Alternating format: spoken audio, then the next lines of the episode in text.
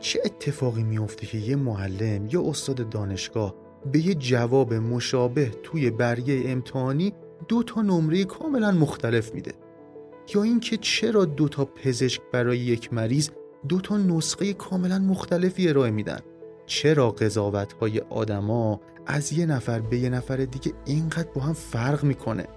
دنیل کانمن نوبلیست اقتصاد و متخصص اقتصاد رفتاری میگه ریشه این خطا توی قضاوت ما آدماست و یه پدیده به اسم نویز.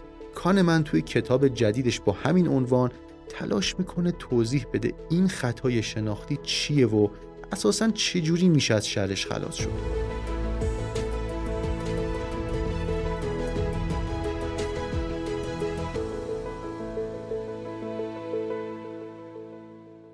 سلام.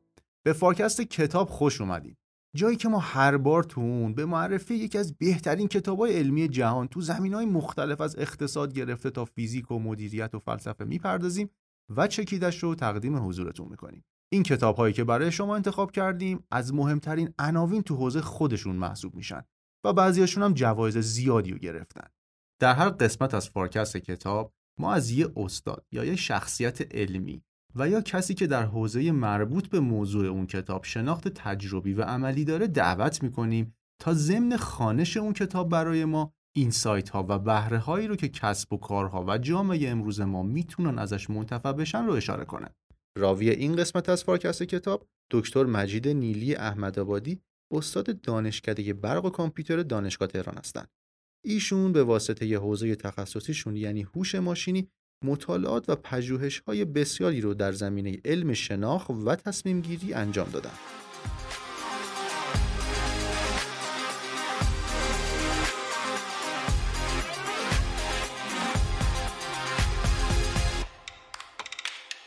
شرکت سرمایه گذاران فناوری تکبستا با نام تجاری تکبست متشکل از 35 شرکت زیر مجموعه در عرصه های مختلف فناوری اطلاعات، بانکداری، پرداخت و تجارت الکترونیک است. این شرکت به عنوان هلدینگ سرمایه گذاری گروه توسن با بهرهمندی از 4000 نفر نیروی انسانی متخصص و مجرب و سابقه 22 سال فعالیت در اکوسیستم مالی و فناوری اطلاعات ایران این اثر ارزشمند را به شما تقدیم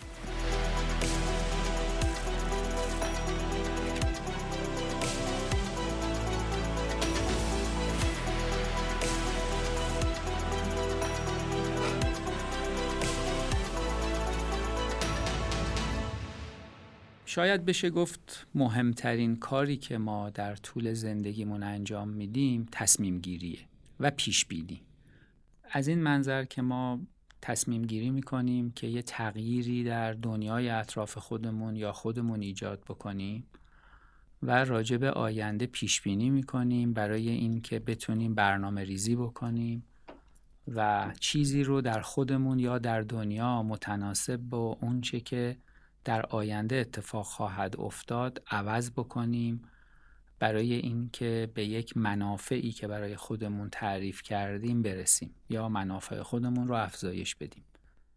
پس از این منظر میشه بگیم که تصمیم گیری هرچند مقدماتی داره و هرچند نیازمند اطلاعاتی هست که به دست آوردن خود اون اطلاعات هم بسیار مهم و اساسی و کلیدی است.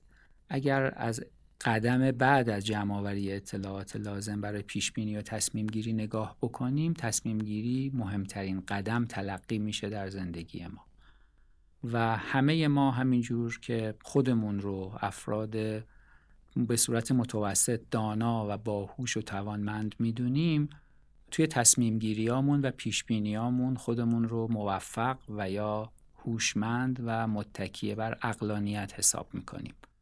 در حالی که مطالعات مختلف حداقل از یک سری منظرهای مشخص نشون میده که این منطبق بر واقعیت نیست. به عبارت دیگه یک سری نقصان یا خدشه‌ای بر تصمیمهای ما وارد میشه و دقیقا این یک تایتل یک کتاب بسیار جذاب و مهم هست که عنوانش به انگلیسی هست Noise a Flaw in Human Judgment یا به عبارت دیگه نویز که همون نوفه توی فارسی ترجمه شده که در حقیقت یک نقصان و یا خدشه به تصمیم گیری و یا داوری آدم هاست. خب این تصمیم گیری ها و داوری ها بعضا زندگی خودمون و در افراد خاص زندگی افراد دیگر و یا جامعه رو به شدت تحت تاثیر قرار میده پس بنابراین از منظر زندگی شخصی به عنوان منفعت شخصی اینکه بشناسیم که چه خدشه هایی و نقصان هایی توی داوری ها و تصمیم گیری های ما وجود داره مهم میشه و از منظر اینکه در جایگاه های اجتماعی در جایگاه های مرجعیت وقتی قرار می‌گیریم نقصان هایی که توی تصمیم گیری ها و داوری های مراجع وجود داره مثل یک پزشک مثل یک حاکم مثل یک تصمیم گیر کلان اقتصادی مثل یک کسی که داره منابع انسانی یک شرکت رو مدیریت می‌کنه برای اینکه افرادی رو استخدام بکنه یا به کار یک عده‌ای در شرکت پایان بده و یا منافع شخصیشون رو تنظیم بکنه در شرکت اثر این خدشه یا نقصان بر داوری های ما تأثیر جدی روی افراد دیگه و جامعه می‌گذاره.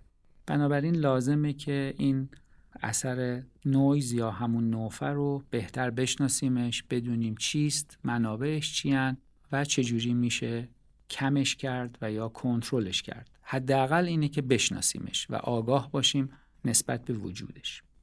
خب این کتاب که عمر زیادی هم از زمان چاپش نمیگذره و این کتاب سال 2021 در حقیقت کپی رایت شده.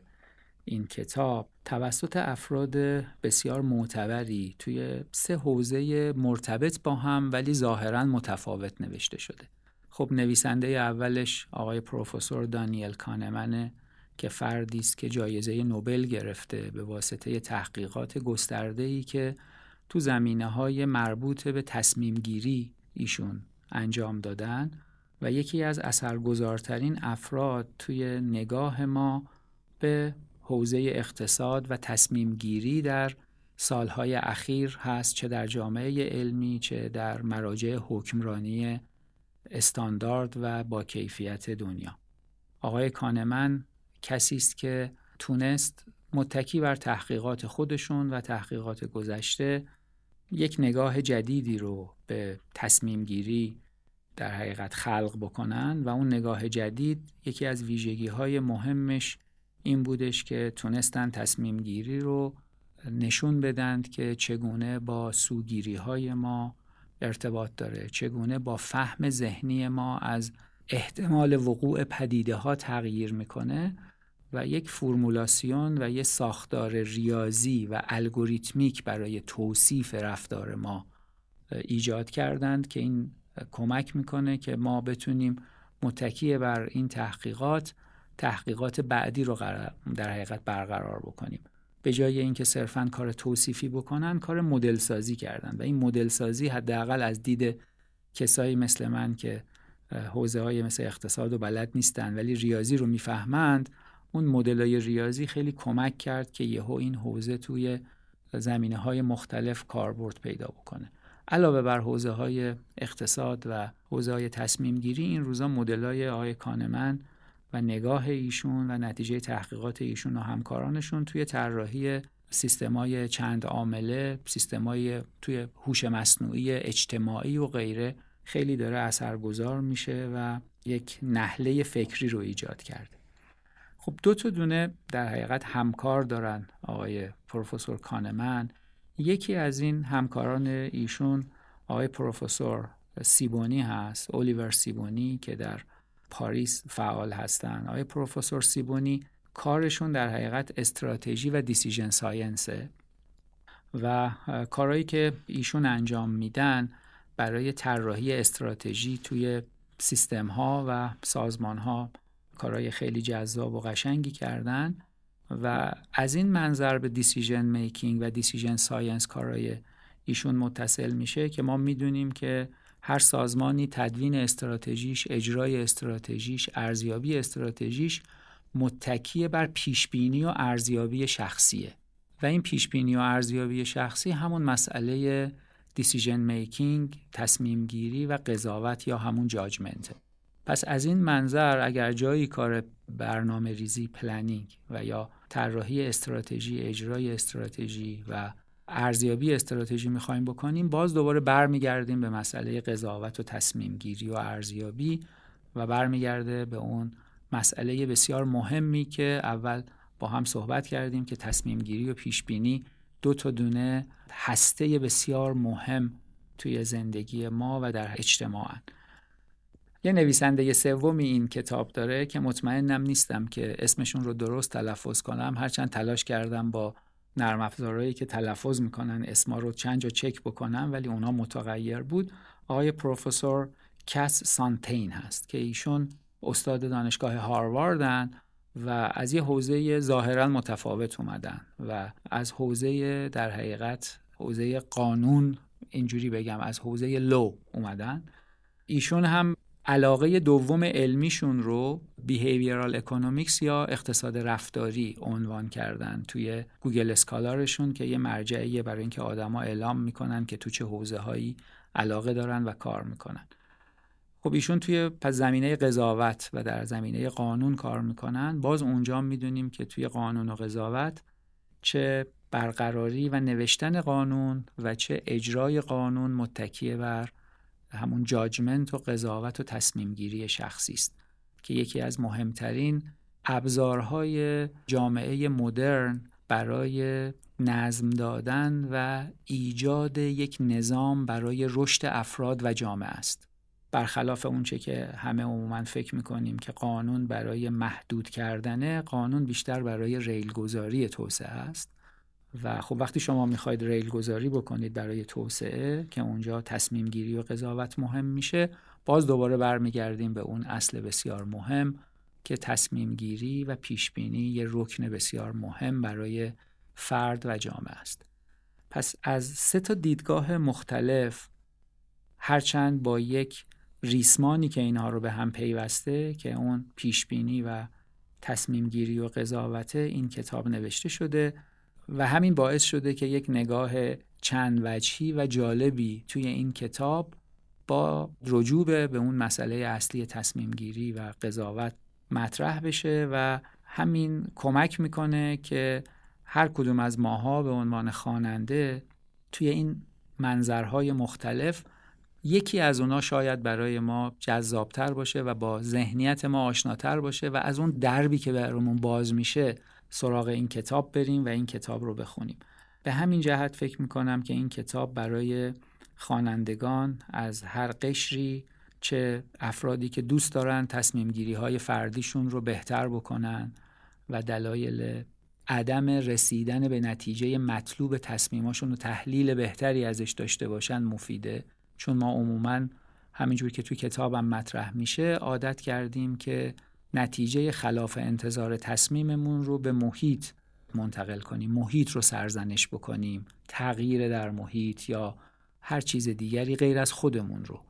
در حالی که برای هممون مهمه که بدونیم که اکثر مشکلاتی که توی نتیجه تصمیم گیری های ما برای ما ظهور می‌کنه و یا به نتایج دلخواهمون نمی‌رسیم مشکل اصلی و اولیش در اکثر موارد در البته شرایطی که یک جور دینامیک سریع یا تغییر سریع در محیط نباشه که اون رو غیر قابل پیش بینی بکنه بر عهده خود ماست. و بنابراین کمک می‌کنه به عنوان فرد برای اینکه تصمیم گیریمون رو بهتر کنیم و بشناسیم. اما از یه منظر دیگه خیلی از مثالای این کتاب متکیه بر تصمیم گیری و قضاوت که مرجع ها انجام میدن یا مراجع انجام میدن مثل پزشکان مثل حاکمان مثل سیاستگزاران. و قضات که روی زندگی فردی و اجتماعی افراد زیادی تأثیر مستقیم و غیر مستقیم داره. بنابراین خوندن این کتاب و عمیق شدن توی مطالب این کتاب فکر می‌کنم برای این افراد چون اثر اجتماعی بزرگتری دارن بسیار مهمه. و همچنین برای کسایی که تو تصمیم سازی به این افراد کمک می‌کنن با توجه به اینکه یه نگاه عمومی اینه که خرد جمعی و استفاده از مشاوران و یا تیمای تصمیم گیری به جای تصمیم گیری فردی می‌تونه کیفیت تصمیم مرجع و تصمیم گیران کلان رو بهبود بده خوندن این کتاب به ما نشون میده که اتفاقا جاهایی که ما فکر می‌کنیم مکانیزم های مناسبی رو برای کم کردن نویز و خطا توی قضاوت و تصمیم گیری وارد می‌کنیم اگر دقت نکنیم همین ها باعث افزایش خطا و نویز توی تصمیم گیری میشن. برای همین کسایی که در مقام تصمیم ساز قرار دارند و تصمیم گیر قرار دارند و یا گروه های تصمیم گیری رو هدایت و مدیریت می‌کنن به شدت بهشون پیش پیشنهاد میشه که این کتاب رو مطالعه بفرمایند به دلیل اینکه کمکشون می‌کنه که از این خرد جمعی بتونن به درستی استفاده بکنن و نتایج بهتری رو ایجاد بکنن. ما تا اینجا بیشتر به معرفی کلی کتاب پرداختیم و نویسندگانش و از اینجا به بعد با هم تلاش می‌کنیم که یه مقدار راجع به اصل موضوع کتاب و خواستگاهش و آنچه که کتاب راجع بهش صحبت می‌کنه بیشتر با هم دیگه گفتگو بکنیم با هدف اینکه شما ترغیب بشید که این کتاب رو با دقت مطالعه بفرمایید.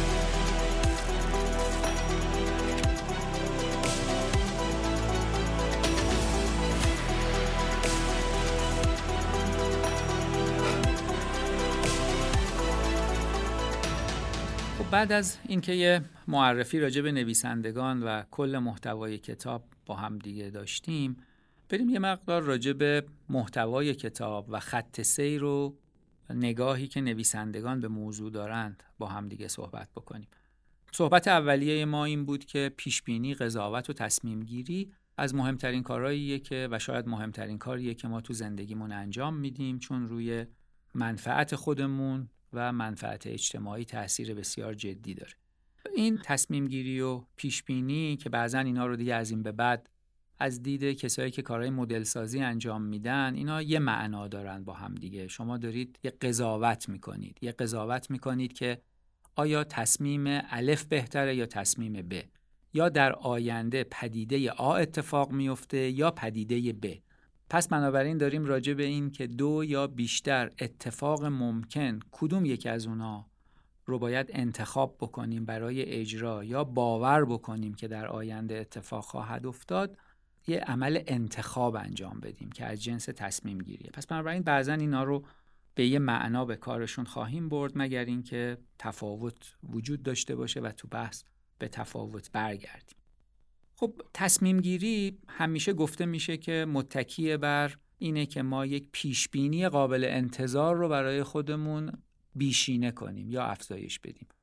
تصمیمی رو بگیریم که بیشترین منفعت رو برای ما داشته باشه. البته وقتی راجع به منفعت صحبت می‌کنیم منفعت الزامن یه پاداش بیرونی و منفعتی که از بیرون به ما می‌رسه نیست بلکه منفعت درونی که با توجه به روحیات، خلقیات و اخلاقیاتی که ما بر خودمون قائل هستیم این منفعت درونی هم تعریف میشه و یک نکته بسیار مهم دیگری هم وجود داره و اون هزینه تصمیم گیریه که ما می‌پردازیم. هزینه پردازش اطلاعات و اون بار روانی که تصمیم گیری برای ما داره جزو هزینه های تصمیم گیریه یه ترکیبی از این منفعت بیرونی منفعت درونی و هزینه تصمیم گیری باعث میشه که ما بین تصمیم های مختلف انتخاب گری بکنیم. پس بنابراین این نکته مهم رو توجه بکنیم که عواملی که روی ارزیابی تصمیم ها و به یه عبارت دیگه درجه بندی کردن این تصمیم ها مهم و مؤثر هستند الزاما عوامل بیرونی تنها نیستند و عوامل درونی هم به شدت اینجا مؤثرن خب همینجا این قسمت عوامل درونی باعث میشه که ما تفاوت توی تصمیم گیری در شرایط کاملا شبیه به هم دیگه داشته باشیم. و اگر ما این تفاوت درونی رو نشناسیم و بهش بها ندیم از نگاه ناظر بیرونی یک نویز و یا یک نوفه ای رو بین تصمیم آدمای مختلف تو شرایط معادل همدیگه می‌بینیم. اما یه منظر بسیار مهم دیگه هم وجود داره و اون اینه که درک ما و یا ارزش اون پاداش بیرونی هم بین ماها متفاوته. به عنوان مثال من آدمی هستم که از لحاظ ارزشی تفاوت دارم با یک نفر دیگه. و پاداش بیرونی ما ابعاد مختلف داره. برای من ابعاد فرض بفرمایید اخلاقی پاداش اهمیت کمتری داره ابعاد مالی اهمیت بیشتری داره. برای یک نفر دیگه ابعاد اخلاقی پاداش اثر بیشتر و ابعاد مالی اثر کمتری داره. پس بنابراین ما به دو نتیجه کاملا متفاوت توی تصمیم گیریمون می‌رسیم و این از دید ناظر بیرونی می‌تونه به عنوان یک نویز تلقی بشه که تو شرایط معادل ما به تصمیم گیری های مختلفی رسیدیم. یه سوال جدی که اینجا مطرح میشه که این تفاوت ها کجا مشکل سازن و کجا مشکل ساز نیستن و این کتاب بیشتر اون نگاهی رو داره دنبال می‌کنه که سعی بکنه این نویز رو در یک محیط هایی و یا در یک مسئله هایی بررسی بکنه که این نویز اثر منفی روی افراد و اجتماع داره. پس اول از همه تکلیفمون رو معلوم کنیم که تفاوت توی ارزش ها و تصمیم گیری ها چیزی نیست که بخوایم از بینش ببریم یا کمش بکنیم. هرچند نگاه های امروزه به ما میگه که این منجر به بهبود جامعه هم می‌تواند بشود. جایی رو باید دنبال این باشیم که نویز رو کم بکنیم توی پیش بینی و تصمیم گیریامون که اثر منفی داره. هرچند بحثای جدی توی بعضی از ریویوهای کتاب میشه پیدا کرد که آیا واقعا اون چیزایی هم که ما به عنوان نویز منفی تلقی می‌کنیم آیا منفی هستند که اونها رو هم سعی کنیم از بینشون ببریم یا خیر؟ ولی در هر حال این یک موضوع باز علمی است که نیاز به بحث و مطالعه بیشتری داره ولی آنچه که امروزه متخصصین و محققین روش اتفاق نظر نسبی دارن اینه که خیلی جاها این وجود نویز توی تصمیم گیری و یا تفاوت توی تصمیم گیری می‌تواند به شدت مشکلزا باشه و باید جاهایی که مشکلزاست این مسئله رو محدود و بهبودش داد. توی حوزه هایی مثل اقتصاد رفتاری و تصمیم گیری این موضوع تفاوت‌های فردی و غیره سالهاست که داره مطالعه میشه. و حالا سوال جدی این کتاب و بحث علمی این کتاب روی این مسیر هستش که همینجور که خدمتتون عرض شد این تفاوت ها رو بیایم مدیریت بکنیم موقعی که می توانند نتایج منفی رو داشته باشن. این تفاوت های رفتاری و این تفاوتی که توی تصمیم گیری یا ما داریم بعضا به عنوان خرد محدود و یا بیخردی و غیره بهش ارجام میشه و برچسب می‌خوره. اینجا بحثی که توی این کتاب هست یکم ورای این موضوع و یکم متفاوت با موضوع سعی نمی‌کنه که بگه کدوم رفتارها بیخردانه است بلکه داره سعی می‌کنه این واقعیت رو پذیرا باشه که تفاوت تو تصمیم گیری وجود داره و این تفاوت تو تصمیم گیری رو چگونه بتونیم ازش استفاده مفیدی رو انجام بدیم.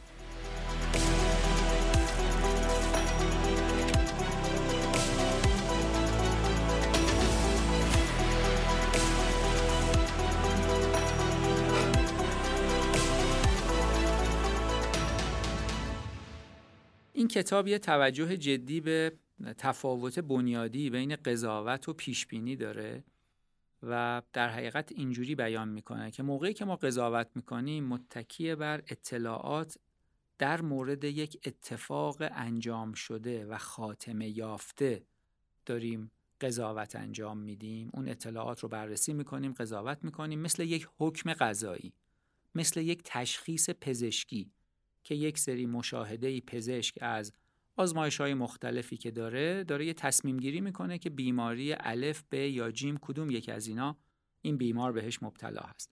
در مورد پیش بینی مسئله پیچیده است به دلیل اینکه به زبان انگلیسی میگه ما یک objective ignorance ی داریم یک غفلتی داریم و اون غفلت غفلت ذهنی ماست. اینجا objective بودن بیشتر به معنای اینه که تو ذهن ما نسبت به این غفلت داریم چون آینده قابل مشاهده نیست.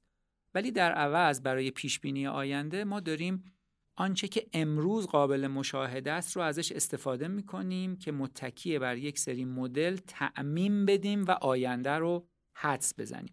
این کار توی پیش بینی مثلا قیمت سهام یک مسئله هر روزه است که داره اتفاق میفته ولی یه جایی که خیلی مؤثره پیش بینی مثلا رفتار اجتماع در مقابل یک سیاست تنظیم بازار.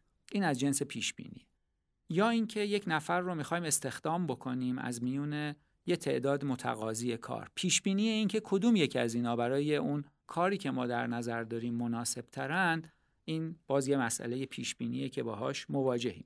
چه توی قضاوت چه توی پیش بینی ما البته آخرش به یه تصمیم گیری خواهیم رسید. پس بنابراین نکته بسیار مهمی که اینجا کتاب راجع بهش صحبت می‌کنه اینه که برای قضاوت و برای پیش بینی مهم اینه که به چی نگاه کنیم. دنیای ما یه دنیای به شدت پیچیده است. چه در مورد گذشته و اتفاقی که افتاده مشاهدات بسیار زیاد و با ابعاد بالا میشه داشت؟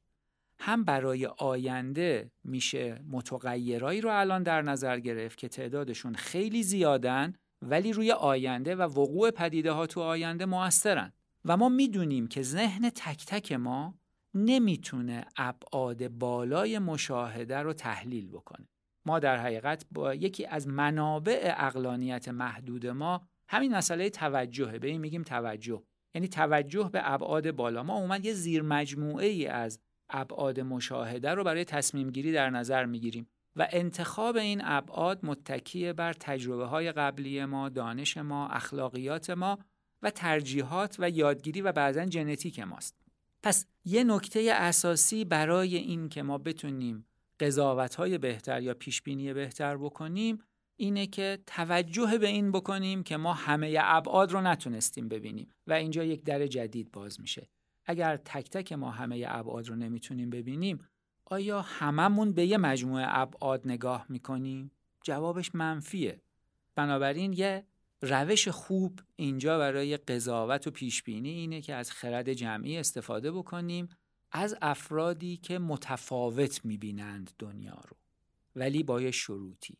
شروطی که این کتاب خیلی روش تاکید داره که بتونیم از منفعت استفاده از خرد جمعی که یکی از عوامل مؤثر توی مثبت بودن نتیجه خرد جمعی به قولی دایورسیتی و یا تنوع توی افراد البته تنوعی که هنوز به حوزه تصمیم گیری مربوطه نزدیک باشن. یک آدم نامرتبط یا کاملا نامرتبط به موضوع رو برای تصمیم گیری دخیل نکنیم.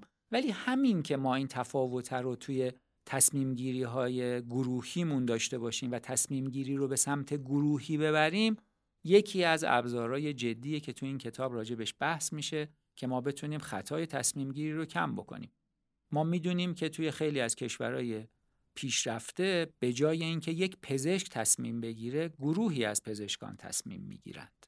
برای اینکه بتونن یه تشخیص بهتر خصوصا تو بیماری هایی که یه مقدار خطر ایجاد می‌کنن برای بیمار وارد بشن. ما می‌دونیم که دیکتاتوری یکی از چیزایی که ما مذمتش می‌کنیم عموما اینه که یک نفر بدون تصمیم گیری گروهی تصمیم گیری می‌کنه. بنابراین نظام های مدیریتی به سمت شکلی از وارد کردن تصمیم جمع خبرگان و یا جمع های بزرگتر وارد شدن. ولی همه اینا می‌تونه خودش عامل نویز توی تصمیم گیری باشه که این کتاب داره سعی می‌کنه که این اثر رو کم بکنه.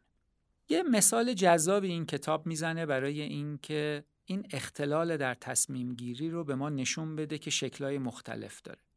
برداشت شخصی من از این کتاب اینه که یه نکته جذاب در این کتاب که اون رو برای هر خواننده ای می‌تونه خوشایند بکنه اینه که از مثالهای دنیای واقعی داره استفاده می‌کنه. هرچند یک سری دانشمند کتاب رو نوشتند ولی همه مثالاش و همه تحلیلاش متکیه بر واقعیت هایی که اتفاق افتاده و یه جور بعضی جاهاش حالت داستانی به خودش می‌گیره ولی تحلیل علمی پشتش. اولین داستانی که تو این کتاب مطرح میشه اینه که بررسی پرونده قضاوت ها توی آمریکا که توی دهه چهل میلادی اتفاق افتاد نشون داد که قاضیا به پرونده های کاملا مشابه نگاه متفاوت داشتن. و نتیجه قضاوت کاملا متفاوت وجود داشته. به عبارت دیگه یه ایندیویژوال دیفرنسی یا یه تفاوتی بین قاضیا توی داوریشون وجود داشته. و خب حالا این سوال این بود که پس وقتی که یه همچین تفاوتی وجود داره چه اثری روی اجتماع می‌تونه داشته باشه؟ یک نفر با یک کار خلاف مشابه در دادگاه شماره یک مثلا سه سال زندان گرفته و یک نفر دیگه با همین شرایط و معادلش پنج سال زندان گرفته و فرض بکنید ده هزار دلار جریمه. و خب سوالی که اینجا مطرح بود این بودش که آیا این نتیجه سوگیری قاضی یا نتیجه اون چیزیه که نویسندگان نویز بهش اطلاق می‌کنن؟ یک مجموعه ای از آزمایش های جذاب اومده و انجام شده و اون که پرونده هایی رو اینها اومدن و به قاضی های متفاوت دادن که این پرونده ها رو بررسی بکنن. و نکته جالب اینه که اون نتیجه ای که روی بررسی پرونده های واقعی دیده شده اینجا تکرار شده. یعنی قاضی های متفاوت تصمیم گیری های متفاوت داشتن. چون اونجا بحث این بوده که شاید شرایط دادگاه چون ما مثلا می‌دونیم و این یک مثال کاملا دانسته شده است که قاضی ها زمانی که گرسنه باشن یا خسته باشن عموما قضاوتاشون خیلی سختگیرانه تر. موقعی که بعد از خوردن غذا باشه یا موقعی که استراحت کردن قضاوت های در حقیقت سبکتر یا احکام سبکتری رو میدن.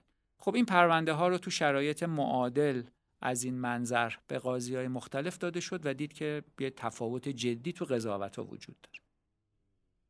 خب یه سوال بعدی که وجود داشت این بودش که خب اگه همین پرونده ها رو دوباره به همین قاضی ها با یه تفاوتی بدیم که اونا تفاوت رو درک نکنند چه اتفاقی میفته و باز نتیجه جالب بود که قاضی ها در دفعات مختلفی که یک پرونده رو بدون اینکه بدونن همون پرونده است قضاوت بکنند قضاوت متفاوتی می‌کردن.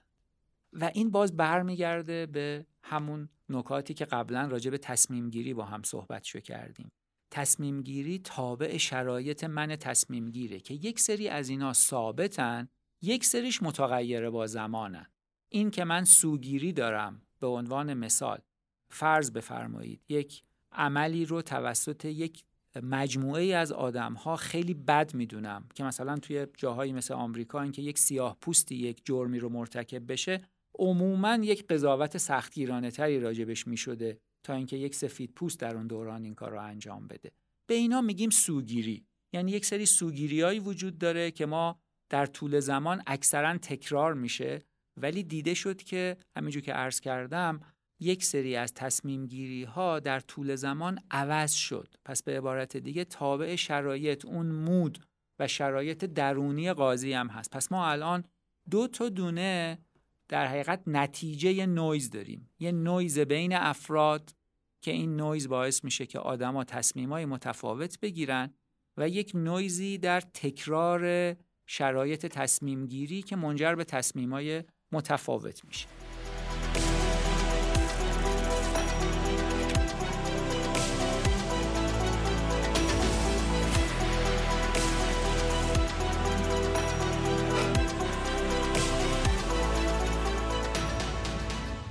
پس همینجور که صحبت کردیم دیده شد که در امر قضاوت و همین توی پیشبینی هم تکرار شده این نتیجه افراد در زمانهای مختلف با اطلاعات کاملا معادل تصمیما یا پیشبینی های متفاوت می‌کنن. برای اینکه یادمون باشه ما آدمیم و به هیچ عنوان هیچ کدوممون معادل یک ساعت پیشمون نیستیم. چون مودمون عوض شده از لحاظ فیزیولوژیک عوض شدیم. اطلاعات جدیدی بهمون رسیده یادگیری جدید داشتیم بازخوردهای متفاوت داشتیم و پس بنابراین نشون میده تصمیم گیری های ما در طول زمان در شرایط معادل عوض میشه. قضاوت بین ما هم کاملا متفاوت. و خب دو تا منبع همینجور که بحث شد وجود داره. هم سوگیری هم نویزه. یه مثال قشنگ و یه تمثیل قشنگی کتاب می‌کنه. میگه که شما این دارت رو دیدید توی دارت همه سعی می‌کنیم که بزنیم اون خال وسط. اگر یک نفر کلا یه بایاس یا یه خطای دید داشته باشه و خیلی هم آدم دقیقی باشه ها یعنی تو دارت زدن خیلی خوب باشه اگه دارتاشو نگاه بکنید وسط نخورده ولی همش یه جا خورده. مثلا همش سمت راست کنار هم خورده ولی یه نفر دیگر رو اگه نگاه بکنید که این مشکل بایاس یا سوگیری رو نداره ولی نویز داره. هر باری یه جور پرتاب می‌کنه. این آدم رو می‌بینید که پراکنده است دارتایی که زده. عموما هم اطراف اون هدف به صورت پراکنده است. خب شما اگر از پشت دارت شفاف باشه و شما ندونید هدف توی دارت کجاست می‌تونید bias رو از نویز تشخیص بدید. یعنی کسی که دارتاش حول یه جا خورده یا به هدف زده یا آدم bias ی بوده. ولی آدمی که پراکنده زده نویز داشته. موضوع کتاب تصمیم گیری ها و پیش بینی که شبیه اون دارت زنیه که هر باری تو شرایط معادل دارتشو داره یه جایی فرود میاره و سعی می‌کنه کاری بکنه که این نویز رو کمش بکنه. چند تا دونه مثال عملی جذاب می‌زنه و میگه که چقدر می‌تونه علاوه بر اون مسائل حکمرانی، مسئله پزشکی و قضاوت اثرات منفی داشته باشه این نویز. خب اولین اثری که تو جامعه می‌تونه داشته باشه موقع قضاوت این احساس عدالت تو جامعه است که عدالت رو خدشدار می‌کنه. یعنی جامعه به این نتیجه می‌رسه که سیستم در حقیقت دادگستری و قضاوت ما عادلانه رفتار نمی‌کنه. در حالی که اصلا موضوع از دید قاضی عدالت نیست. نویز موجوده در تصمیم گیری قاضیه. پس اگه ما می‌خوایم مفهوم یا حس عدالت رو تو جامعه بهبودش بدیم باید حواسمون باشه که نویز تو قضاوت و بایاس تو قضاوت رو کمش بکنیم. برای شرکت ها مسئله مسئله فوق العاده از لحاظ اقتصادی جدیه. مثال قشنگی رو زده برای شرکت های بیمه. تو شرکت های بیمه وقتی می‌خوان فرض بفرمایید بیمه یک کارخونه یک شرکت یک تجارتی رو عددش رو تنظیم بکنن یک سری افراد حرفه‌ای هستند که میزان بیمه رو حساب می‌کنن و به عنوان مثال به من میگن برای اینکه شغل تو یا مال تو بیمه بکنی باید آتومن حق بیمه پرداخت بکنی. و نکته جالب اینه که یه مطالعه‌ای که باز یه تیمی توی آمریکا انجام داده اینه که نویز توی این ارزشگذاری بیمه وحشتناک بالاست. در برخی از شرایط یه پرونده بیمه رو به افراد متخصص و حرفه‌ای متفاوتی دادن و در حقیقت واریانس یا بازه عددی که برای مقدار بیمه مطالبه شده از کسی که تقاضای بیمه داشته رو داشتن کاملا با همدیگه متفاوت بوده. اگر حق بیمه رو کم بگیرید شرکت ضرر می‌کنه. اگه زیادی بالا بگیرید به رقیب باختید و فرد میره سراغ یه شرکت دیگری. پس بنابراین اینجا مسائل اقتصادی هم مهم میشن. توی بحثای تصمیم هایی که رو زندگی عامم در حقیقت اثر گذارم که راجبش بیشتر با همدیگه صحبت کرد. دو تا دونه مسیر رو کتاب معرفی می‌کنه و راجبش بحث می‌کنه که ما بتونیم نویز رو کم کنیم. همینجور که قبلا هم راجبش صحبت کردیم این بودش که یک از خرد جمعی استفاده بکنیم و دومیش که این روزا محل بحث جدیه اینه که از الگوریتما استفاده بکنیم. از روش های ساده ای که ما می‌تونیم بسپاریم به کامپیوتر و یا یک نفری که متکی بر یک الگوریتمی قضاوت بکنه یا پیش بینی بکنه. خب هوش مصنوعی این روزا برای این کار نشون داده که خیلی موفقه. و جالب اینه که کتاب ارجاع میده ما رو به مطالعاتی که وقتی که داریم از الگوریتمای ساده مثل یک سری رگرشن های خطی یه ایفتن رولا اگر آنگاه قاعده های ساده استفاده می‌کنیم عموما از تصمیم گیری های جمعی انسانی که قواعد تصمیم گیری جمعی درست توش رعایت نمیشه بهتر عمل می‌کنه. یعنی ماشینی کردن تصمیم بهتر از اینه که آدما تصمیم بگیرن. اما به صورت متوسط بهتر. نه توی هر کیسی. و این نکته مهم و جذابیه. برای همین یه مسیری امروز تو دنیا باز شده که حداقل ماشین به عنوان یک خبره و یا تصمیم ساز وارد بشه نه تصمیم گیر دلایل مختلفی داره که این مسیر تو دنیا داره باز میشه که میشه رجوع کرد به اونچه که کتاب داره میگه. یکی از نگاه هایی که این روزا تو جامعه خیلی داغه اینه که ترس از اینکه تکنولوژی بیاد و یه سری شغلا و نقش آدما کم بشه وجود داره. و بنابراین چون قضاوت و پیشبینی و تصمیم گیری یه موضوع خیلی مهمه نگران اینن که مهمترین کاری که ما هم می‌کنیم رو از ما بگیرن. البته یادمون باشه کتاب راجع به این صحبت می‌کنه که اگه قرار ماشین تصمیم گیری به ما حداقل اینجوری بگم به جای اینکه تصمیم گیری بکنه در تصمیم گیری به ما کمک بکنه چجوری باید بهش اطلاعات بدیم؟ چجوری کیس های قبلی رو بهش بدیم که جای خودش باید راجبش بحث کرد؟ اما یه نگرانی دیگری که وجود داره اینه که سطح سواد عامه نسبت به اینکه هوش مصنوعی می‌تونه چیکار بکنه و داره چیکار می‌کنه هم روی این ترس از استفاده از تکنولوژی توی قضاوت و توی پیشبینی و تصمیم گیری توی جامعه رو بهش دامن زده. و ما این ترسه هم وجود داره.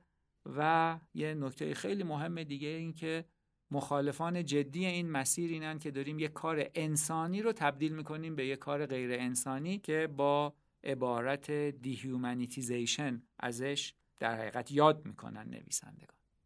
و یه مطالعه ای رو راجع به صحبت می‌کنن که از الگوریتما استفاده میشه ولی همین که یک اشتباه می‌کنه میذاریمش کنار.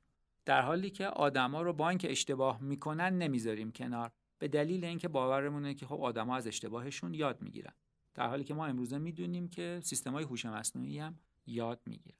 بنابراین یک نگاه رو به آینده اینه که پس برای کاهش نویز به نظر میاد که ما به سمت استفاده از الگوریتما و هوش مصنوعی خواهیم رفت.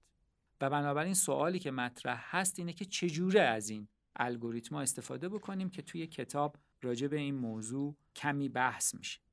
این روش هایی که میایم از الگوریتم استفاده می‌کنیم ازش و کتاب با یه کلمه قشنگی ازش استفاده می‌کنه و بهش میگه mechanical prediction. به عبارت دیگه یک جور پیشبینی مکانیکی چون به ماشین سپردیمش. و چون آدم این وسط نیست این رو بهش نگاه ماشینی میگن. در مقابلش اونجایی که ما آدما تصمیم گیری می‌کنیم رو بهش میگن clinical prediction یا پیشبینی clinical چون عموما این توی طب خیلی استفاده می شده که آدم محور بوده برای اینکه این کار رو بکنه. از این نگاه این دوتا دونه اسم گذاری رو روی این دو روش مختلف می‌کنه که یه جور سمبل سازی می‌کنه در ذهن که استفاده از الگوریتم و استفاده از آدم چه تفاوتی با هم دیگه داره. خب هرچند توی این کتاب این قسمت استفاده از الگوریتم رو قسمت های پایانی کتاب گفته من اینو یه ذره زودتر راجع به صحبت کردم به خاطر اینکه یه مقدار هنوز دور دستتر از لحاظ زمانی برای بکار بستن الگوریتم توی پیش بینی و قضاوت و تصمیم گیری. ولی در عوض خرد جمعی کاریه که ما هر روزه داریم انجام میدیم و برای اینکه بیشتر راجع به خرد جمعی صحبت بکنیم این رو ترتیبش رو یه مقدار به نسبت کتاب با همدیگه عوضش کردیم.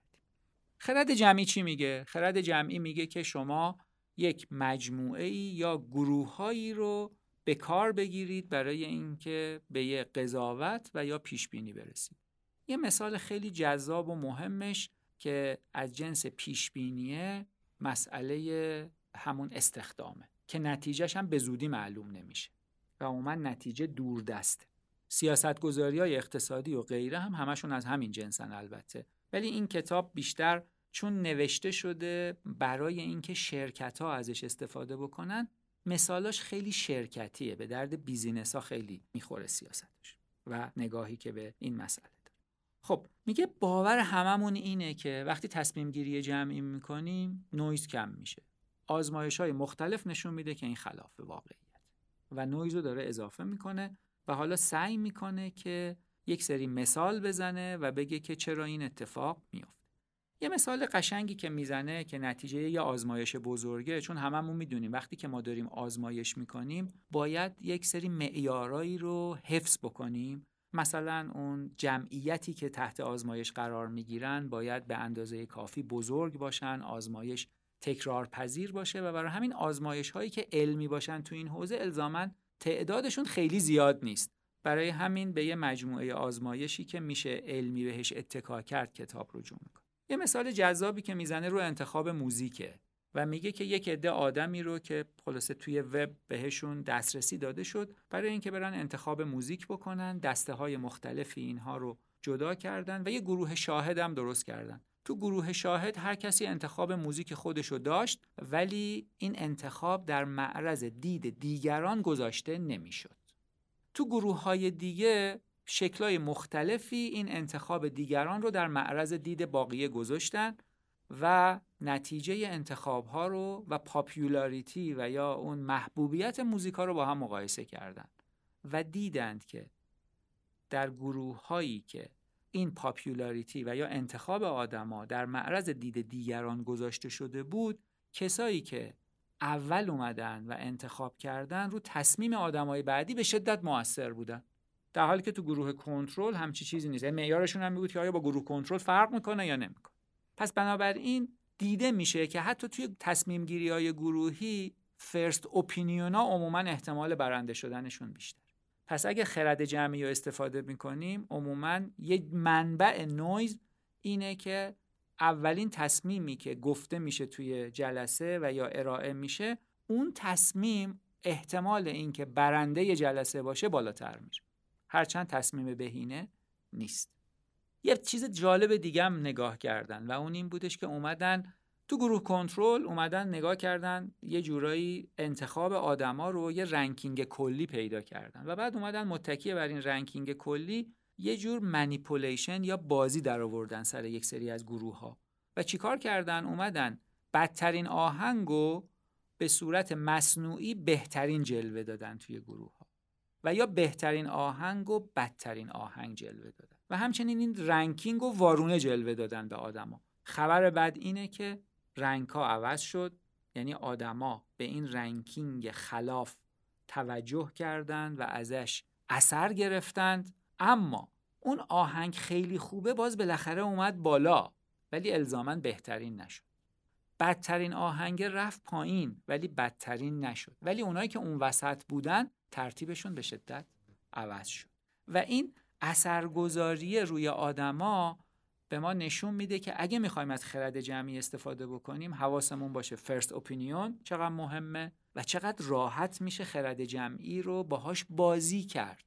کاری که تصمیم سازا، لابیگرا و غیره تو نهادهای تصمیم گیری به شدت از این ابزارها میان و استفاده می‌کنه یه نتیجه جذاب دیگری که توی آزمایش های دیگه دیده شد خصوصا توی اون بحث برگزیت بود که مشخص شد که چجوری با افکار عمومی بازی شد و افکار عمومی بازی داده شد و اثرگذاری شد برای مسئله برگزیت.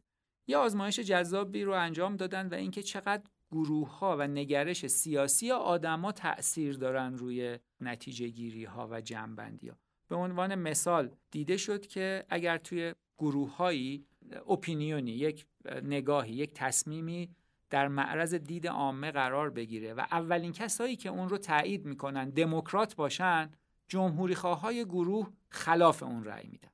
در گروه دیگری دقیقا همین نگاه و همین اپینیون اگه مطرح بشه اولین آدمایی که تایید می‌کنن جمهوری خواه باشن جمهوری خواه تایید می‌کنن دموکرات ها رد می‌کنن.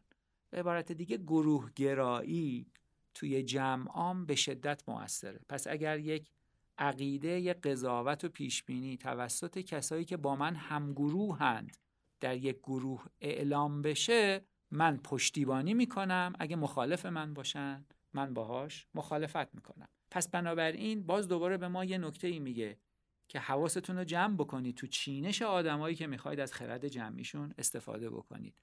گروه بندی های ذهنی آدما رو احتمالا باید بهش توجه بکنیم. همین کارایی هم که الان داره انجام میشه. لشکرهای سایبری درست میشه توی کشورهای مختلف.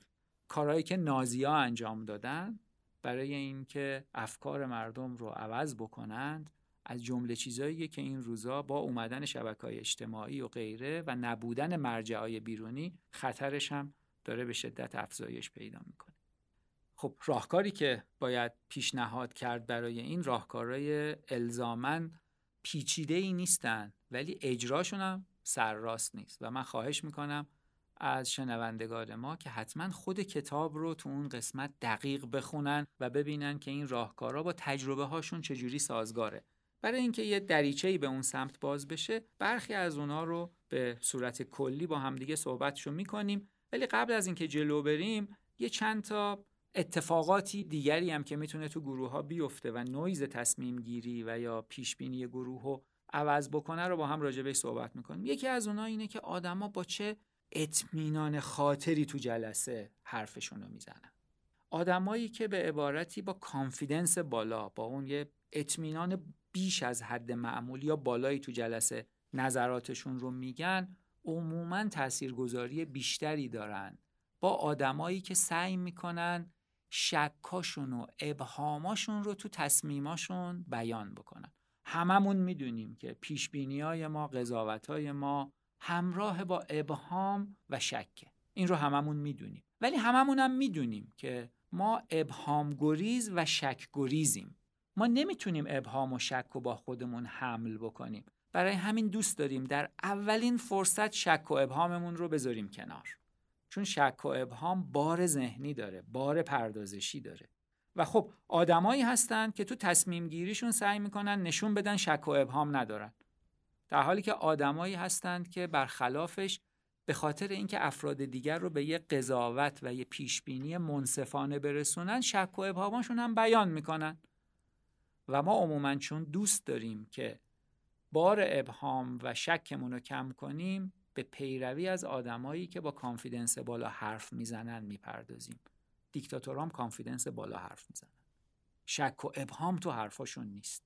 توی نویز توی خرد جمعی هم این با اطمینان غیر منطقی صحبت کردن این خطا و این نویز رو به وجود میاره. یادمون باشه البته آدمای خبرتر نویز و ابهامشون از آدمای غیر خبره خیلی کمتره.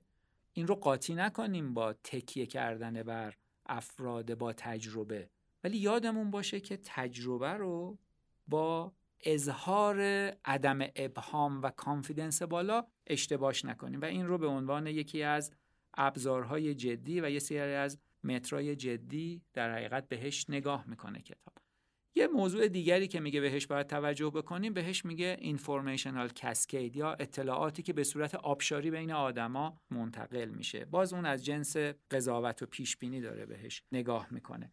ببینید نکته ای که هست اینه که اکثر ما همینجور که با هم صحبت کردیم توی پیش بینی و قضاوت هامون ما اطمینان نداریم.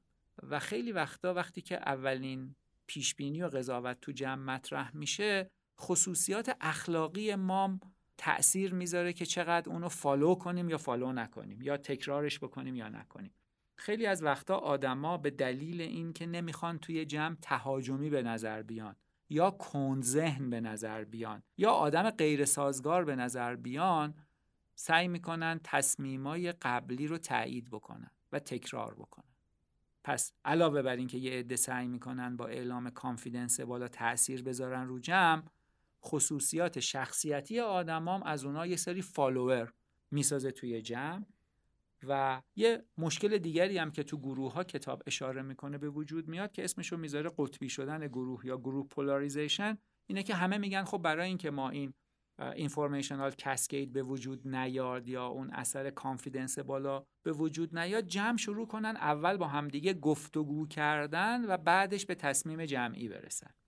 و کتاب میگه این اگر درست اجرا نشه می‌تونه به قطبی شدن گروه برسه و دیده میشه که وقتی آدما راجع به این تصمیمشون حرف می‌زنن و یه سری مسائلی رو تو این گروه ها رعایت نمیشه که پیشنهاد می‌کنم دوستان برن ببینن چه مسائلی اگر رعایت نشه این اتفاق میفته تصمیمای جمعی عموما تصمیمهای حدی میشه.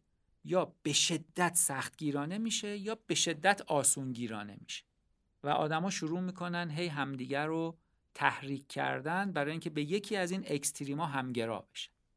صحبتی که این کتاب می‌کنه میگه که اگه می‌خوایم نویز رو کم بکنیم باید سعی بکنیم استقلال آدما تو تصمیم گیری و پیش بینی رو تو جمع حفظ بکنیم. آدما به صورت مستقل پیش بینی و قضاوتشون رو داشته باشن و حالا توی جمع و کنار همدیگه به بحث و تبادل نظر بپردازن. پس تصمیم گیرای مستقل استفاده کردن ازشون یکی از روش های جدی کاهش نویز توی تصمیم گیری که این کتاب راجع به اینکه چگونه این کار رو بکنیم به صورت مشخص حرفای زیادی داره و یکی دیگهش این که تصمیم گیرهای مستقل رو تصمیمشون رو به الگوریتما بسپاریم تا تصمیم جمعی رو از تصمیم های اینها بسازن. ما می‌دونیم تو تصمیم گیری و پیش بینی ما میگیم عموما چند لایه تصمیم گیری داریم یا چند سطح تصمیم گیری داریم. توی زب... بهش میگیم first order decision و second order decision. مثلا شما به من میگید بین A و B و C انتخاب کن. من میگم C. میگید خیلی خوب. confidence چقدره؟ من میگم 80 درصد. اینکه confidence هم چقدره بهش میگن second order decision. استفاده از first order decision که همون A و B و C است. و اون confidence ه و دادنش به ماشین برای تصمیم گیری جمعی نشون میده که به صورت متوسط بهتر عمل می‌کنه.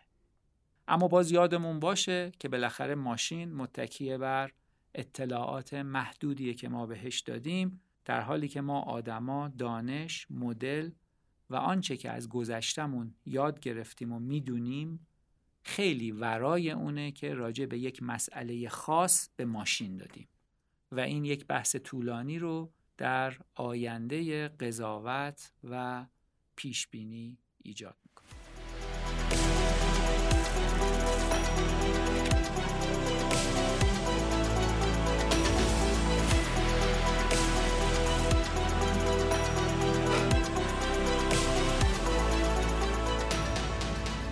جنبندی اگه بخوایم راجع به این کتاب داشته باشیم مسلما توی این پادکست ما راجع به جزئیات با همدیگه صحبت نکردیم. خب این کتاب از منظر این که داره یک دریچه جدیدی رو برای همه ما با هر پیشینه ای به پیشبینی، تصمیمگیری و قضاوت باز می‌کنه بسیار جذابه. و اینکه به صورت علمی داره تحلیل می‌کنه که برخلاف اون چیزی که ما فکر می‌کنیم تصمیمگیری و قضاوتامون چه فردی چه در زمانی که فکر می‌کنیم داریم از خرد جمعی استفاده می‌کنیم تصمیمات درستی داریم می‌گیریم و داره تحلیل می‌کنه که این اتفاق نمیفته خیلی جذابه. راهکارهای خیلی قشنگی داره توش نهفته است برای اینکه چجوری بتونیم این نویز رو توی پیش بینی هامون و قضاوت هامون کم بکنیم. برداشت شخصی من با تجربه محدود اینه که این کتاب به شدت برای کسایی که تصمیم سازن بردای شرکت هایی که براشون هر تصمیم گیریشون می‌تونه میلیاردها تومن هزینه داشته باشه و یا افرادی که تصمیم گیریشون رو سرنوشت آدما می‌تونه بسیار موثر باشه کتاب بسیار مفیدیه. و الان که در دسترس ماست نخوندنش یه جور اصراف از منظر کفران نعمتیه که در اختیارمون قرار گرفته. یک نعمت علمی که یک نگاه علمی به یک موضوع بسیار مهم انسانی و اجتماعی است.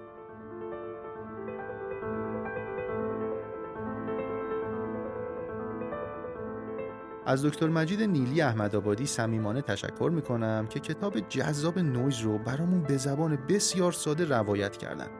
از شما هم ممنونم که در این اپیزود فارکست کتاب با ما همراه بودیم. پادکست کتاب تو استودیو دانشگو طراحی و تولید میشه. دکتر محمد امین نادریان سردبیر این محصول هستند و دکتر فرهاد نیلی و دکتر فرشاد فاطمی نظارت علمی و برنامه ریزیشو بر عهده دارن.